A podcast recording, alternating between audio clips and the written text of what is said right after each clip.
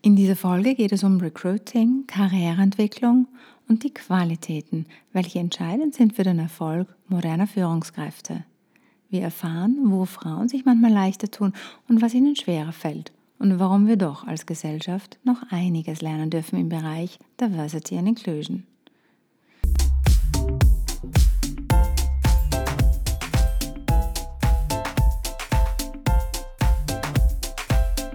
Welcome to my podcast. I'm Heidi Hauer, a health and life coach, here to guide you to embrace health, happiness, and true fulfillment alongside professional success.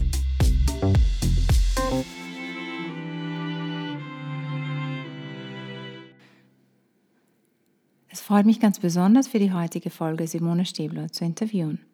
Sie ist Beraterin bei Egon Sender in Zürich. Egon Sender ist eine Schweizer Executive Search sowie Leadership Advisory Firm. Die ausgebildete Rechtsanwältin berät ein breites Spektrum von Kunden, unter anderem auch im Bereich Diversity and Inclusion. Ich freue mich schon sehr aufs Gespräch. Willkommen bei mir, Simone. Danke vielmals, Heidi, für die Einladung. Es ist eine grosse Freude, hier zu sein. Wir leben gerade eine Zeit, die sehr stark von Ungewissheit geprägt ist. Vieles ist in Veränderung und die aktuellen Hauptkriterien bei der Suche nach einer Führungskraft haben sich deshalb wahrscheinlich auch geändert. Wie kann man sich die nächsten Vor Monate vorstellen oder welche Erwartungen ähm, gibt es von ähm, Seiten der Beratung in dem Bereich? Eine sehr interessante Frage, eine Frage, die uns natürlich auch in den letzten paar Monaten äh, intensiv beschäftigt hat. Wir denken, dass wir weiterhin Talent suchen werden, die der Komplexität gewachsen sind. Das hat diese Krise besonders stark hervorgehoben. Und in, entsprechend werden sich die Führungsdimensionen, die sich schon in den letzten zwei, drei Jahren haben, abzeichnen, im Sinne von ähm, Vulnerability, Entschuldigung für Englisch Ausdruck, Vulnerability, also eine Offenheit über eigene Fehler können zu sprechen, eine mhm. Offenheit auch herzustehen und zu sagen, ich weiß etwas nicht, mhm. ähm, wird weiterhin wichtiger sein, weil es kann heute nicht mehr der Anspruch sein von einer, von einer Führungsperson, dass er oder sie alle Antworten auf alle Fragen kennt. Sondern die Antworten müssen aus dem gesamten Unternehmen herauskommen und entsprechend müssen aber auch Input für Veränderungen aus dem gesamten Unternehmen kommen. Also Vulnerability, Offenheit, Fehler können zugeben und gleichzeitig einen sehr inklusiven Führungsstil, mhm. um eben gerade die Motivation, die Antworten und den Input von einer, ja, von einer diversen Workforce können äh, das Leveragen werden weiterhin sehr mhm. stark wichtig sein. Ja.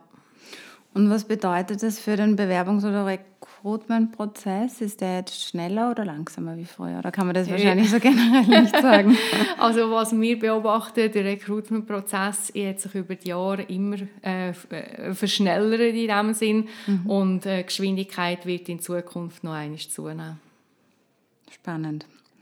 Wie wichtig ist eigentlich ein LinkedIn-Profil, ähm, wenn es um die Besetzung von Top-Positionen geht?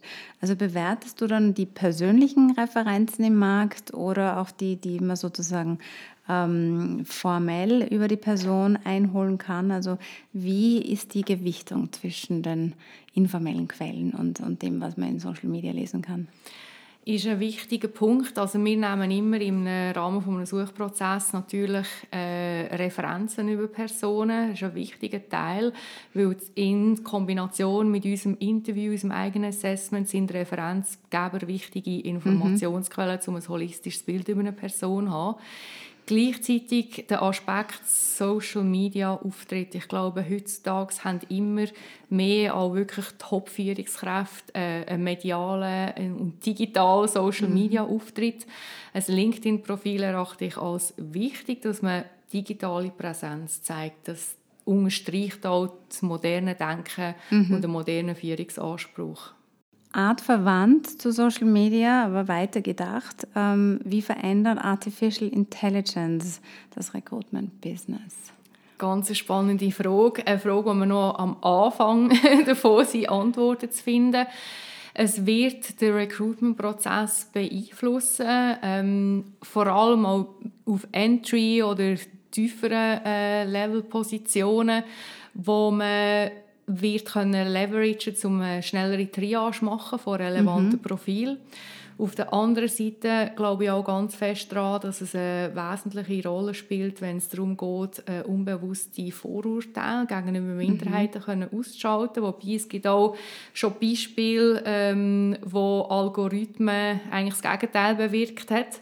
Aber wenn man sich dessen bewusst ist, kann man die natürlich auch entsprechend neu programmieren ähm, und so in den Recruitment-Prozess einbauen, um eben auch ein ein vorurteilfreies Matching zu machen zwischen Positionen mhm. und Kandidaten. Aber dann am Ende ist wahrscheinlich trotzdem Chemie oder das Menschliche auch entscheidend, Ja, das ist, äh, wird Match, äh, Match mhm. entscheidend sein, nicht nur auf dem Top-Segment, wo wir uns positionieren, sondern auch in jeder anderen Position. Letztendlich schaffen die Menschen immer noch, auch wenn es über virtuelle Means mhm. ist, schafft man gleich noch in, einer, in einem persönlichen Austausch mhm. miteinander. Was würdest du Personen raten, die so im Mittelmanagement gerade sind und ins Top, in die Top-Liga rauf wollen? Ähm, ist die, was darf man heute bei einem Lebenslauf erwarten? Was darf überhaupt nicht fehlen? Welche klassischen Karrierebeschleuniger? Also ganz zentral im, äh, zusätzlich zu was ich eingangs schon gesagt habe, inklusiv, äh, inklusive mhm. Leadership ähm, und, und, das Thema Vulnerabilität ist auch ähm, die Erkenntnis, so Lifelong Learning mhm. ist schon immer wichtiger gewesen, es wird noch eines wichtiger sein. Unbedingt neugierig bleiben, neue Trends nachgehen, sich auch selber immer wieder mal hinterfragen und neugierig bleiben, in welchem Bereich kann ich mich selber entwickeln. Also Neugier mhm. wird ganz zentral sein äh, auch in Zukunft. Spannend. Und geht es dabei eher darum, dass man sein Fachwissen vertieft oder durchaus, dass man andere Bereiche ähm, auch für sich ähm, erarbeitet oder erkennt? Also gerade wenn es darum geht, um einen nächsten Schritt zu machen mhm. auf einer höchsten, nächsten Management-Ebene, ist es unbedingt wichtig, dass man sich verbreitert, einerseits. Mhm. Ähm, Gleichzeitig aber auch Neugier mit nicht nur, so, nicht nur gemeint mit Bezug auf externe Faktoren und mhm. Einflüsse, sondern auch Neugier über sich selber. Sich immer wieder mal selber in Frage zu stellen und äh, sich zu reflektieren. Das ist eine Eigenschaft, die bei den Führungskräften, die heute in den Top-Positionen ist, ähm, zu einem grossen Teil sehr stark ausgeprägt ist und ist äh, zentral für eine erfolgreiche mhm. Führungskarriere. Also die Fähigkeit zu reflektieren ja. und auch eine Selbsteinschätzung machen zu können, die idealerweise nicht meilenweit weg ist von der Fremdeinschätzung. Ja, genau. ähm, verhalten sich eigentlich Frauen im Bewerbungsprozess anders als Männer? Gibt es typische Frauenfallen und wenn ja, wie kann man diese vermeiden? Ganz eine interessante Frage. Ähm, ich habe keine statistische Antwort, äh, aber aus unserer Erfahrung kann ich sagen, so Frauen ähm, tendieren dazu, sich auf eine Rolle erst dann zu bewerben, wenn sie 100% der Anforderungen erfüllen. Hingegen mhm. bei männlichen Bewerbern stellen wir häufig fest, dass sie an den Tisch kommen und uns sagen, ich erfülle nur 60% der Erfordernis. Mhm. Aber aus diesem Grund sitze ich hier am Tisch, weil ich die nächsten 40 Prozent lernen mhm. Und also die, das Selbstbewusstsein oder vielleicht auch ähm, ja, Confidence zu haben, um das so zu sagen, zeichnet Mann oder ja, hilft ihnen, sich eher dort zu bewerben auf einer Stelle, wo sie vielleicht nicht 100% alles mitbringen. Mhm, und ich mhm. würde eigentlich auch gerne Frauen ermutigen, okay. sich das zu getrauen. Ja. Mhm, mhm.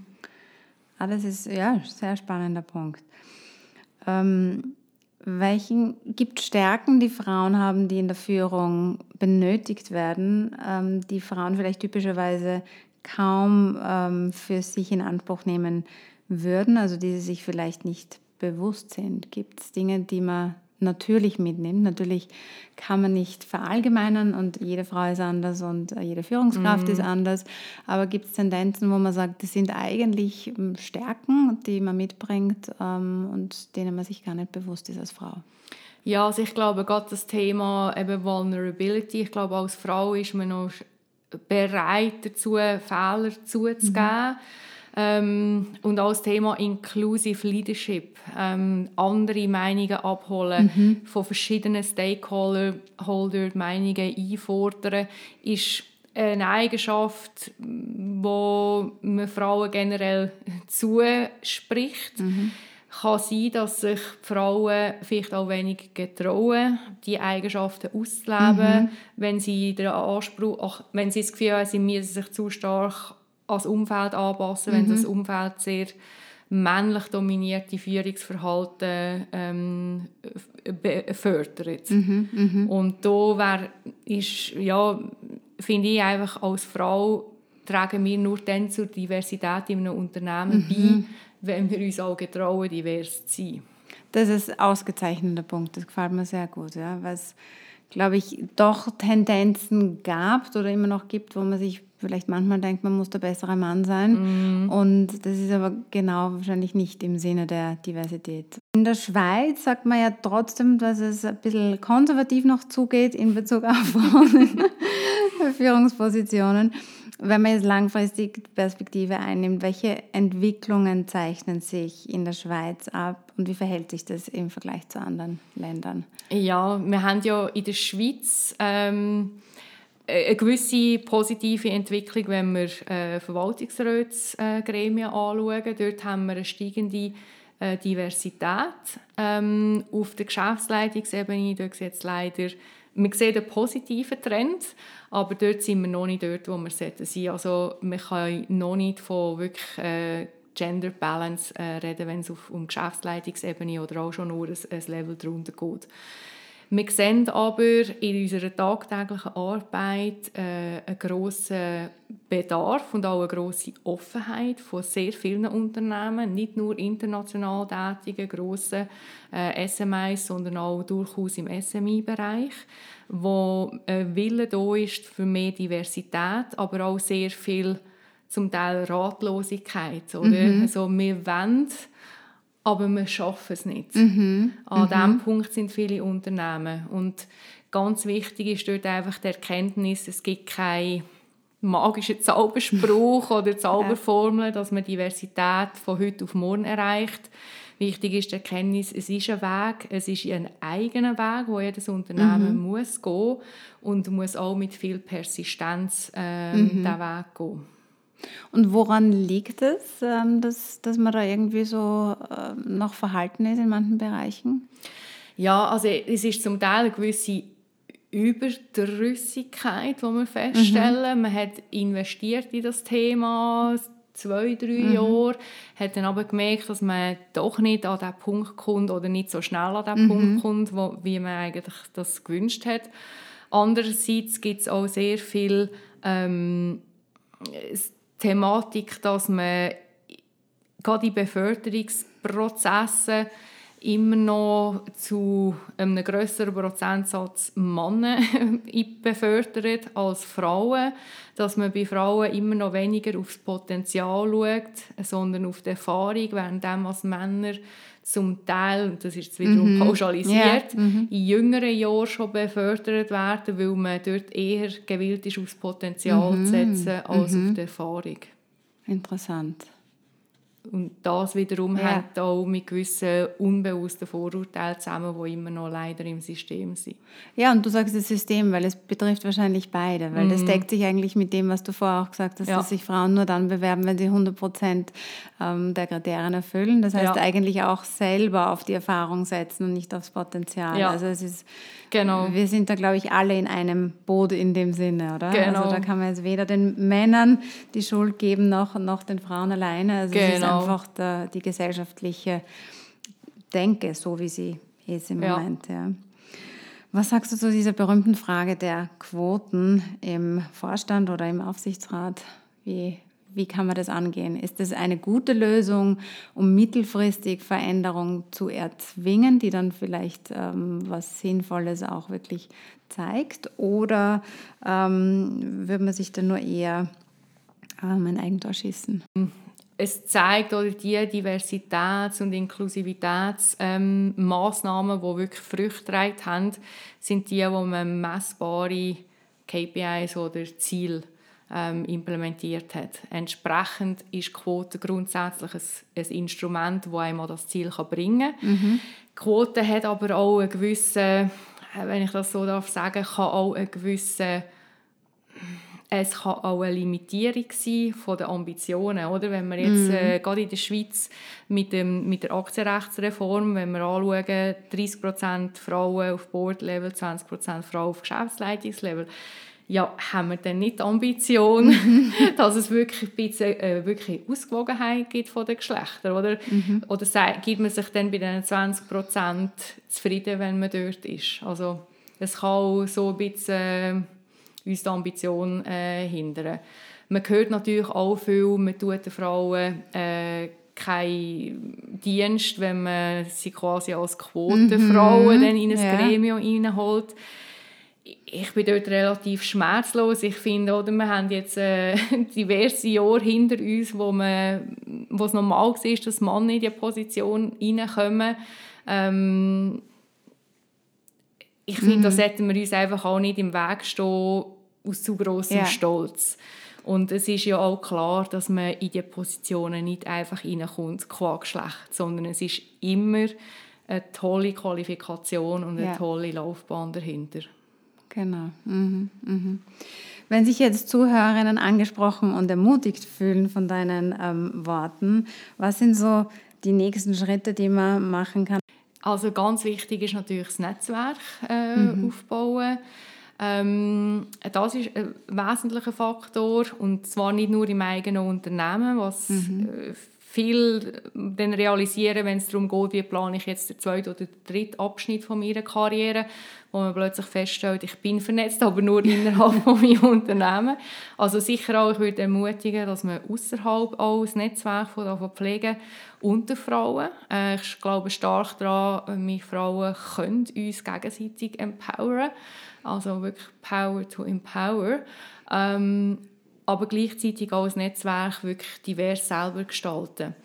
Mhm. Und ähm, dann ist, finde ich, auch wichtig, wenn man eine langfristige äh, Portfoliokarriere, vielleicht eben auf Verwaltungsratsebene aufbauen dass man aber die exekutive Karriere längstmöglich äh, mhm. sehr erfolgreich verfolgt, weil das behaltet einfach äh, das, das, Wissen relevant und gleichzeitig auch das Netzwerk relevant. Mhm. Spannend.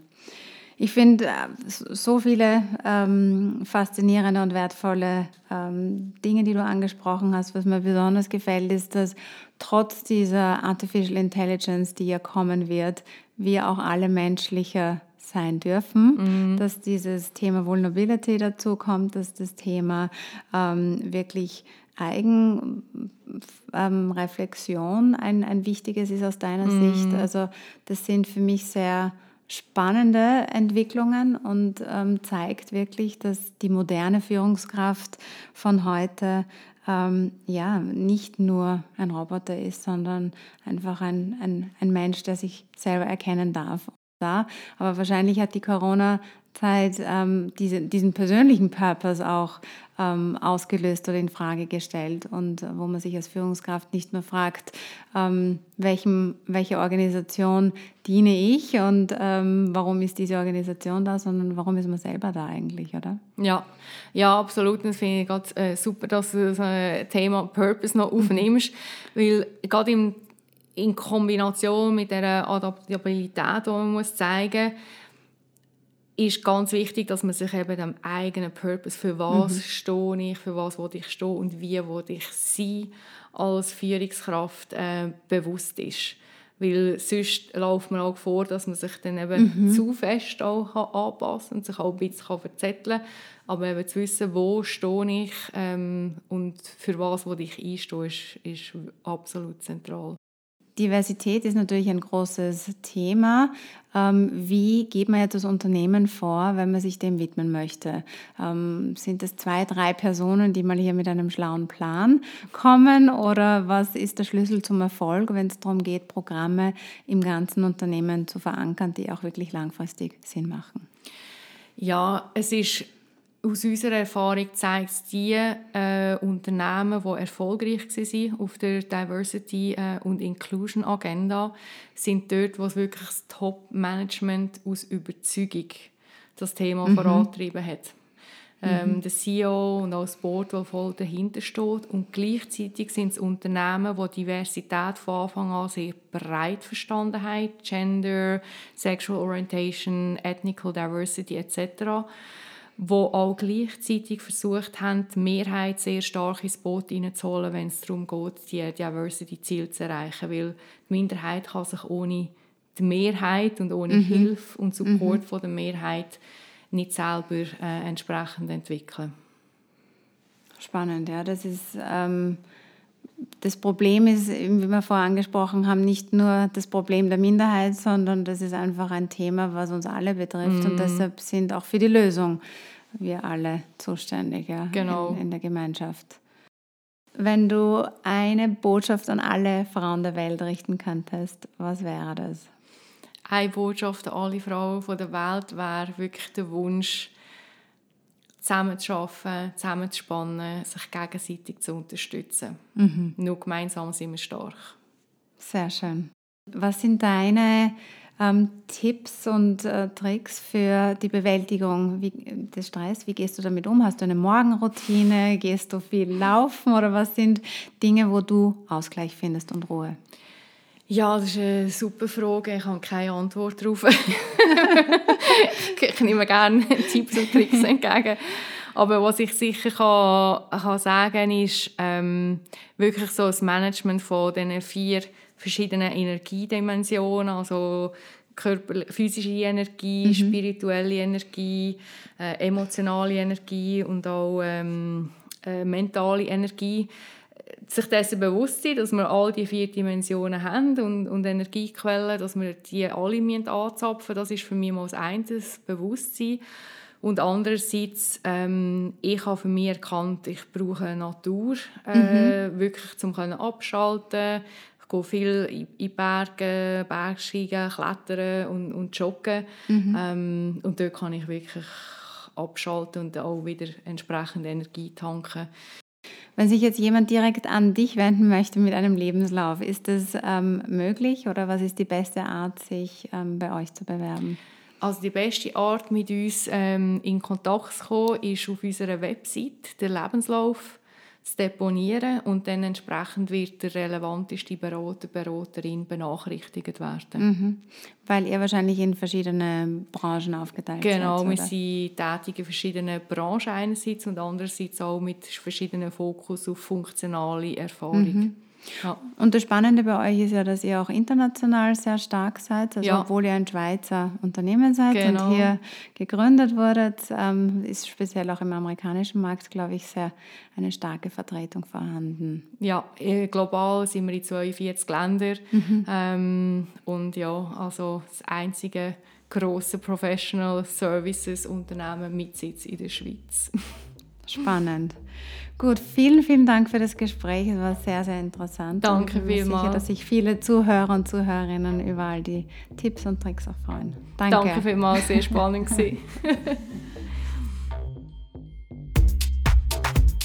If you enjoyed this episode, please subscribe, leave a review, and sign up to my newsletter for freebies and regular inspiration.